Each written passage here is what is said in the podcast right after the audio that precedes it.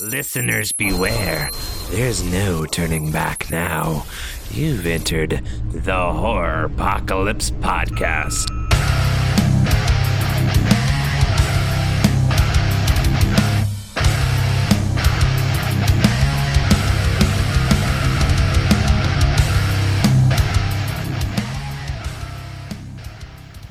Hey, all you deadheads and deadites, how you doing? This is Michael coming back with another five-minute review new to Shudder.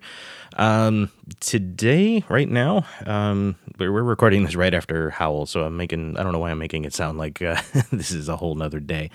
But um, this particular episode, we're going to be discussing the animated prequel to Train to Busan called Seoul Station. Um, once again, just a little warning if you're jumping in on this episode and haven't listened to any other episodes by Horropocalypse, we are a spoiler filled podcast. We are working on a bump to play to kind of warn you when spoilers will be coming. But um, as usual, it's probably going to play right at the beginning of our podcast. So we are a spoiler filled podcast. If you do not want to um, know about this before you watch it, please stop the podcast now go watch the movie and then come on back and listen. But uh, we're going to probably be dishing out some spoilers that may ruin some things for you. Uh, I'll try not to, but don't trust me. Anyway, we are uh, talking about Seoul Station today. This is a prequel to one of the best zombie movies to come out in the last few years called Train to Busan. Uh, I did also watch Train to Busan um, this week just to kind of get refreshed on it before watching Seoul Station. And uh, it reminded me again just how great that movie is. I am not a fan whatsoever of the fast moving zombies, but this movie kind of gave me. Um, it gave me a different perspective. I didn't mind the fast moving zombies in this one. World War Z, I hated the zombies in World War Z, but these are pretty much the same. They're ragdoll zombies. Um, but it's done very well. Uh, the the only thing, the only problem I have with any of them, tra- uh, Train to Busan or Seoul Station, is how quickly they change. Uh, Train to Busan, for example, the um, woman on the, the train who gets attacked by the other young woman who was bitten and jumped on, on the train at the last minute. She gets bitten, attacked, and turns all within about a minute and a half's worth of screen time. It was it was very fast. But uh, yeah, I was kind of hoping to get some more answers with Seoul Station, but we didn't. So I'm going to tell you right now, uh, kind of a spoiler on my review. I'm a little disappointed. Uh, I was expecting the prequel to delve a little more into where the virus came from, how the virus was spread, how it was created, something, some kind of information. We got nothing. Not a single thing. I was kind of expecting something like a Resident Evil where it starts off in the lab, you see people testing, and a monkey breaks out or something. Um, we find in Train to Busan that it is interspecies, this, this zombie virus. Um, when the, the guy hits the deer and, and uh, looks and the deer's dead in the middle of the road, and then he gets in his truck and drives off, and the deer jumps up and he's got the white milky eyes of the, the zombie. So we know that it's it's interspecies. How? How is it interspecies? A prequel should delve into this information. It should give us more information. But all Seoul Station gives us is just more of the same. And this time in a not very well animated format. There is uh, scenes where a character is sitting on the ground and he's homeless, and his brother is is been bitten and is lying next to him dying, but the ground you can tell is very digitized. It's digitally animated and so badly done that they had to kind of zoom in on it, so it's pixelated. Um, it had nothing to do with my stream because it was only the ground that was pixelated. The main character was perfectly fine. Uh, so there are little things like that really detracted from the movie for me. Um, I think it was it was good to see zombies in an animated format. We don't see that very often. Which, by the way, if you know of any animated zombie movies, please let me know. Send it to horropocalypse at gmail.com uh, or message me on Facebook or Twitter. Uh, let me know some animated zombie movies. Um, I'm always on the, the lookout for something I haven't seen yet. But this one was done pretty well. The the zombies looked okay.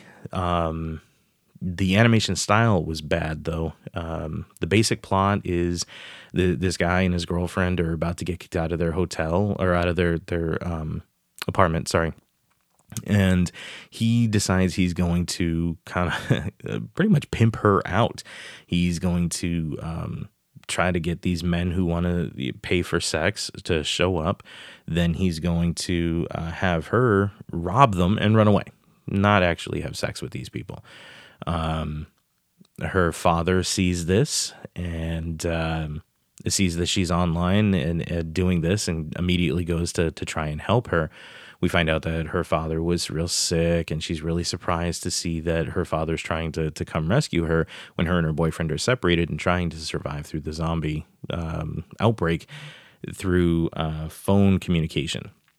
Now, there is a big twist that comes about.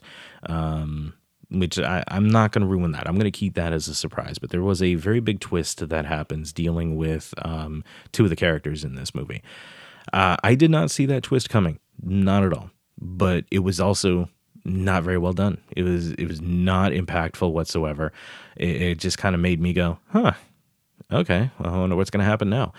Um, so all in all, it, it's a good movie. Out of five, I'm going to give it a three and a half. It, it, was enjoyable. It's something I you don't see very often. You don't see very many animated zombie movies, but it left a lot to be desired. It left a lot on the table. There were still no answers whatsoever. We just got more of the same from Train to Busan, and not in as a as much of a emotional way that we got with Train to Busan. Um, Train to Busan ended on such a, a down note and such a, a, heart wrenching area. We kind of expected something like that with uh, Seoul Station, and we did not get it. So I'm going to be honest with you. I'm kind of dreading Peninsula, the the um, live action is a prequel, I think, but the live action follow up to Train to Busan. I'm kind of dreading it now. I hope they have better writers. I hope they have a better story to go with this. Um, but I would definitely recommend checking out Seoul Station, especially if you liked Train to Busan. I think it is a great follow up, just not as great as it could have been. So, guys, once again, follow us anywhere you find quality podcasts. You'll also find us. I have no idea how or why we're there, but we're there. So, check us out on uh, iHeartRadio, Podbean, Stitcher, um, Google, Apple. We're we're pretty much everywhere. I don't know how, but we're pretty much everywhere. Check us out. Um, follow us, uh, guys. We're also running a GoFundMe right now, trying to get new equipment. I've done the best I can, but I'm I'm kind of running out and. Uh, Chris, myself, we all need some upgrades. Uh, if a hundred people could donate just ten dollars, we'll reach our goal and we can get all new equipment. So help out if you can. If you can't, just go ahead and share it with your friends and family. See if maybe they can help out. Every little bit helps. One dollar, uh, uh, ten dollars, uh, twenty dollars. Which, by the way, if you donate twenty dollars or more, you do get to pick a movie for us to review. So that's one way that you can kind of get out of the monthly subscription over a Patreon. Do a one-time donation on GoFundMe. Send me a, a the title of the movie you want us to review. And if, if we can even get 50 people to do $20, that gives us our, our plan for the rest of the year. Uh, all of our movies will be picked out. So you're, you're kind of helping us and building the show yourself. You also get a special honor. Thank you. But uh, guys, anyway, uh, check out Seoul Station. Let me know what you think. And um, look forward to bringing you your next five minute review.